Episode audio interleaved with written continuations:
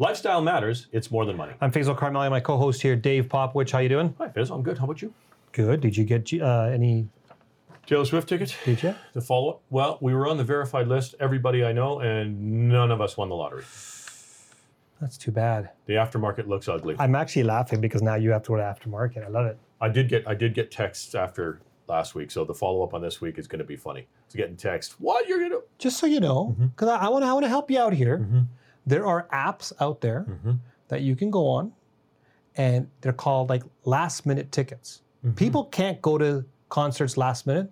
They throw their tickets out there and they try to get whatever they can get for it.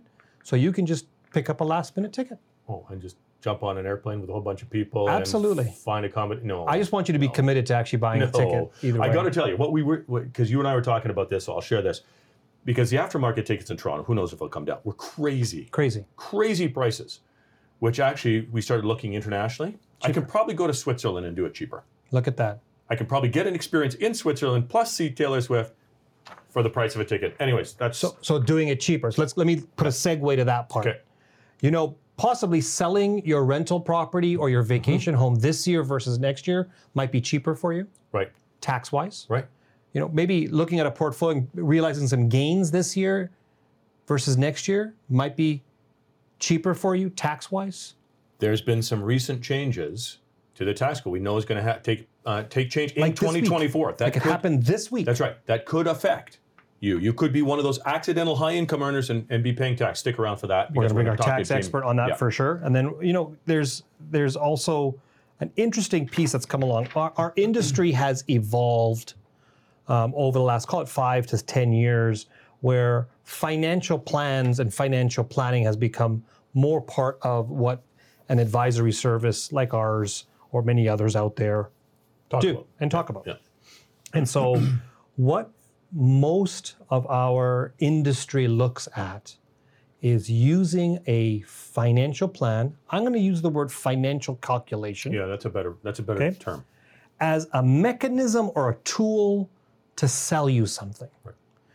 Come do a plan with me. I'll tell you how your life will look. You can you reach your destination Yeah. of retirement Yeah. and then invest with me or give me your money or do these certain things and that will become a reality. Right. And I think what people are hesitant to do is do that plan purely because all it does is talk about can I reach my destination? Okay, so let's go back 10, 12, almost 15 years ago, actually, you and I Correct. started to focus on uh, uh, financial planning. Now, fast forward from there to today, about 30% of Canadians have a financial plan, but it's a static document, to your point, that answers the question can I do it? Yeah. Highly dependent upon the uh, assumptions Correct. that you put in the plans. Correct. Because I can always get a yes, you can do it when I when I uh, work with the assumptions. So the, what we've done is we've we've now got at least as an industry some adoption of the fact that there should be some wealth planning being done, but it's being done in a very static, okay, way that is essentially, as you said, a financial calculator. And so here's where I have I, I, I make an, an, a note about what's happening. If I want to go and travel to some destination in the South Pacific in Whatever Asia, your bucket list. somewhere way Yep. far away, Exotic never and been cool. there. Yep. Um, sounds cool. Yep. I call up my travel agent or I go online and I go, Can I do this? Here's my budget. Yep. And my travel agent says to me, Yes, you can. The stress isn't happening up until I buy my ticket. Well, now you know you can buy you buy your ticket. So the answer is yes. Okay, so here's my money. Right. Put me on a plane, put me in a, in a place to stay. Great. The anxiety and stress happens the minute after you've purchased your ticket. Because it's not just about flying to a destination. It's not just the destination. Correct. It's the journey of getting there th- and through that experience. Correct. Think about everything you worry about, and you're more of a worrier than I am when it comes to traveling. Yep. How big's the plane? How many people? How do I do I get lie flat beds? Do I who does my you know do I have to listen to the people behind me talk? Is there a baby on board? All the things about the plane. Then what do I pack? Are you saying like I'm an old curmudgeon? Yeah, yeah, it basically. All right. And then there's there's there's all about what I have to pack, and then all what I'm going to be doing there, and and all of this and all of that. Like you're worried or concerned or figuring out all the stuff through the journey. Right. So so you think about that. I think about Maddie. She's a good example, my wife, right? Once we've d- decided where we're going to go, then she has to ask, what are we going to do? Because she has to work backwards from that to figure out what she's going to pack. All of this stuff starts happening. There's a detail. So let me give the example of, our, of that towards our industry. We have done, as an industry, a pretty good job of helping people understand what the destination of retirement looks like. Right. Can I retire? Yes, you can. No, you can't. If you can't, here's what you need to do. Okay, so we're pretty good at that. But people look at that as a static destination. We know retirement is a journey. So what happens the minute after you get the response, yes, you can? Right. Okay, well, what about the other concerns I'm going to have through my retirement? What about my income? What about my taxes? What about my health care? What about my family dynamics? What about all the other issues that come up through the journey of retirement, not the destination of retirement? Right. And that's what I think when people say, I have a financial plan, do you have a financial plan or financial calculation? Yeah. And if it's a calculation, you're treating retirement as a destination. If you have a plan, you're going to encompass all of the issues to help you through your journey, not to your journey, Right. to your destination. Right. And by the way, it's it's a singular destination that we're talking about. Sticking with your travel analogy, are you only going to travel once? Are you going to travel more than that? Yeah. Because that might impact the kind of luggage you have to have, the other pieces that There are you more than around one destination. Yeah. That's exactly right. Retirement is not a not a point in time. Right. It's a phase of your life. Right. And so it could be as long as 30 years in many cases. Yeah. 30 years, think about how your life is going to be in the first 10 years of retirement, years 11 to 20, Right. years 20 to 30. Right. They're going to be different. Yeah. And anybody knows a 70 year old versus an 80 year old versus a 90 year old, what they do is completely different. So you can't have a destination. Right. You have to have a journey. And the journey evolves, right? The journey evolves. So the financial plan, let, us go back to that. That's where we started. We think, I, I personally think it's a very i- important piece of the total planning because it's a, I call it the nexus document, right? It gives structure to the conversations and the strategies you can put in place with a family. And with an adoption rate of 30%, and most of that 30% being a financial calculator, we have got a long way to go to help people, to help Canadian families uh, enjoy that journey, maximize it. So step one, yes, a financial plan is a good starting point. Yeah. But a financial plan is not a calculation. It's a it's a working document through your journey. Correct. That's why we do it. That's why our clients, all of them, have jumped on board and saying, yes, we need to get this done. People just want to know the answer to some simple question like, can I retire? That's easy to do. You can do that on, on, on a, an application on a phone. Right. But let's talk about them. Because when we get resistance, new person comes and talks to us. Dave, I know I have enough money to retire. Why do I need to do a financial plan? Right? One, because they're only thinking about does it answer the question, can I retire? Wait a second. What about tax planning? What about family planning? What about family planning? The transition of assets intergenerationally. What about health planning? Right. What about caring for people that are not in your home? Right. Like it's unbelievable what the things people will go through um, when you just think about retirement as a destination. Yep. Uh, taxes are an important piece of everybody's life, not just in retirement, but it affects us during our lifetime. It affects us at the end of our life. It affects our families. It affects what we can spend. It affects our lifestyle. It affects everything. So a few things. First of all, taxes happen when you make money, when you take money, and when you die. Right. And then tax rules change almost every single year in some form. And that's the government way of handling public policy and so forth. And that's I think that's a interesting piece. So now we're heading into the last half of this year. We are now going to look at 2024 and now all the buzz is coming out. Well, what changes are going to happen in 2024 for mm-hmm. taxes? what's the government talking about, and what's the likelihood we might see some change? Right? And so, so we're joined with Jamie Golombek, Managing Director of Tax and Estate Planning at CIBC. Jamie, welcome back to the show. Thanks for having me back. So let's get your take. And what do you anticipate for tax changes to happen or possibly happen in 2024? Well, it's hard to know because the government usually only announces uh, changes sort of at a, at a, budgetary process. But there is one thing that we know for sure, uh, which is coming at the beginning of 2024. We just had draft legislation released days ago on the new alternative minimum tax or AMT. Now, this affects very few people, but it does affect high income Canadians. And what the alternative minimum tax system is, is a separate system that basically recomputes your income, making certain adjustments and deductions and credits and things like that, and then calculates a minimum level of tax.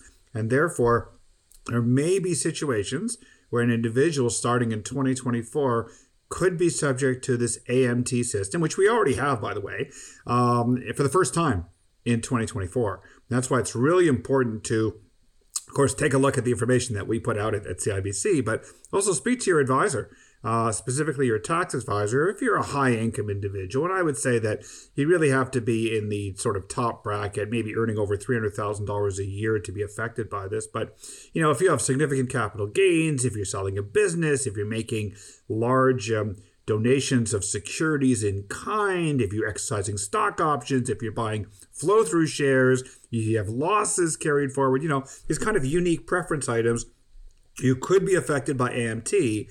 And therefore, there may be some planning that you can do this year in 2023 to avoid paying the AMT in 2024. So that's kind of a, in a nutshell, what what we know for sure is happening as of just a few days ago, and the draft legislation just being released. And so, what are some of the, the planning ideas that you think people should prepare for for this year as we head into 2024? Yeah. So again, I mean, uh, specifically on the AMT, obviously, if you're going to sell a business and you're in the process of selling the business, you might want to close that sale in 2023. In other words, if you're anticipating the sale of a business that's going to generate perhaps millions of dollars of capital gains, maybe you're going to use the lifetime capital gains exemption uh, to exempt almost a million dollars of, of, of, gains from tax. Uh, maybe you want to consider uh, having that gain realized in 2023 as opposed to 2024 and therefore uh, not get caught by the new AMT. I would say similarly, if you are, let's say, having a significant gain uh, and you can realize those gains this year instead of next year, but also in the conjunction with a charitable gift, uh, and particularly a gift of securities, we all know that if you gift securities in kind, you get a receipt for the fair market value, but you also don't pay any capital gains tax on the entire gain. Well, again, next year that is changing as part of the AMT. So again, you might want to speak to your advisors and see does it make sense to, to make that gift this year in 2023 rather than waiting until 2024. And just a reminder that again, everything that we're talking about on the AMT side is really for the high income earners or even an individual who maybe has a one time gain. Maybe they've sold their condo, maybe they've sold their vacation property they've got a one-time gain of $500,000. Well, that could be impactful for you and therefore very important to get some advice before the end of the year, this year in 2023, to see if there's some planning that you might be able to do before the new rule kicks in in 2024. Jamie, I think there's a lot of people who, when they heard about the AMT changes, uh, were, and you mentioned the high income earner, uh, they're like, oh, I'm not a high income earner. I'm right. not in the top tax bracket. But then all of a sudden they become the accidental high income earner. One example you gave is if you sell your condo or your real estate property, if you sell a business, some of these things that trigger a big gain yep. or a big amount of income in a certain year, you have to do some planning. So let's go down the example of a uh, you sold your rental property, you sold your your vacation property. There's a big gain. You're now in the top top income level what are the concerns you have to be worried about, and what should you do from a planning perspective, or consider doing from a, a planning perspective that that you should think about doing it this year versus next year? Yeah, so again, I mean, if you've sold the thing this year, you're going to be just fine. 2023, the rule doesn't apply till 2024. So what they're effectively doing, you know, capital gains, we all know whether you sell stock or whether you sell mutual funds or whether you sell a rental property, capital gains are 50% taxable. Under the AMT system, they're now 80%, but starting next year, they're going to be 100% taxable. And that's where you get into this potential for AMT. So, in other words, if you are thinking of selling a property, you might want to just run through the numbers. And if the gain is significant, in our report that's available at CIBC.com under tax saving tips, we actually go through a number of examples. And one of the examples specifically looks at the sale of a property for only half a million dollars, where you've got a $400,000 gain, and that would trigger a few thousand dollars of AMT. Now, in many cases, that is not a concern because you'll be able to recover the AMT over a seven year period. But if you have a substantial gain, because you've maybe made millions of dollars on the property or on the business, then it may take some time to recover the AMT if your income is very low in future years. And that's where it's really important to get that advice, sit down with your accountant, crunch those numbers, uh, and then see whether or not there is some planning to do in 2023 uh, before it's too late. I wanted you to stargaze a bit in the future, and, and um, We've had this conversation, I think, every single year for the past five years, Jamie. People keep on worrying about two things change the, the inclusion rate in the capital gain side and, ta- and the tax on principal residence. Do you see those, one, both, entering into a 2024 as a possibility? Yeah, like I, I, don't think so. We'll see what happens on the political side, you know, with the, of course, the minority coalition government and the conservatives sort of, uh, you know, getting new power. What, what, what will they do uh, from a government side? But look, I mean, they, they've already dealt with the inclusion rate sort of backhandedly through the AMT because the AMT now will tax the highest income earners at 100% inclusion rate on the capital gain. So that's one way of handling it. And a new report that I just wrote about this week uh, from the C.D. Howe Institute looks at the impact of inflation and whether or not inflation is actually a factor in a calculator uh, calculating a capital gain. And the authors of that report uh, from the C.D. Howe Institute uh, highly recommended the government not touch the inclusion rate on the capital gains because it will make the problem even worse. Because, of course, when you sell something, part of the gain is attributable to inflation and we've had inflation at over 8% in the last year, right? It's come down a bit. But, you know, by taxing the gain, you're essentially taxing inflation. So if the government were to further increase the inclusion rate, you're actually creating a worse problem for those whose gains are partially included because of inflation. So I don't think we're going to see that. And certainly on the principal residence side, that seems to be a taboo area uh, with a housing crisis and all things like that. I don't see we're going to get rid of the exemption. They could put a limit on that gain, like a lifetime limit or an annual limit or some kind of one time limit. Maybe it's a million dollars. I don't know what the number could be, but I don't see them eliminating the exemption altogether. Certainly not retroactively, as it would be obviously unfair to people who are really counting on the sale of a principal residence for their retirement. Nothing on principal residence, most likely, potentially a change with capital gains or this might be called a tax on a tax. We've never seen government do that, no, oh, have no, we, Dave? No, Jamie, I want to thank you for joining us today. My pleasure. Thanks, guys.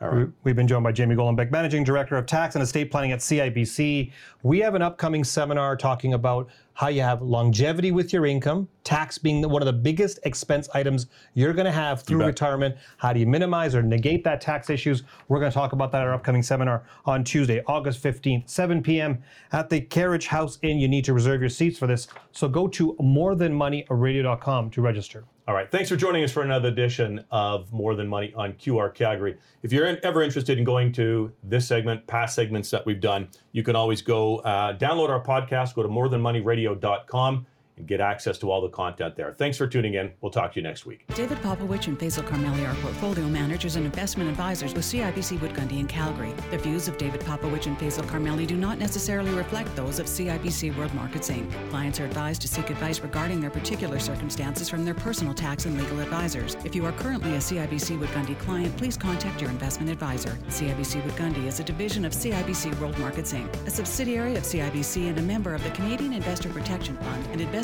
Industry Regulatory Organization of Canada.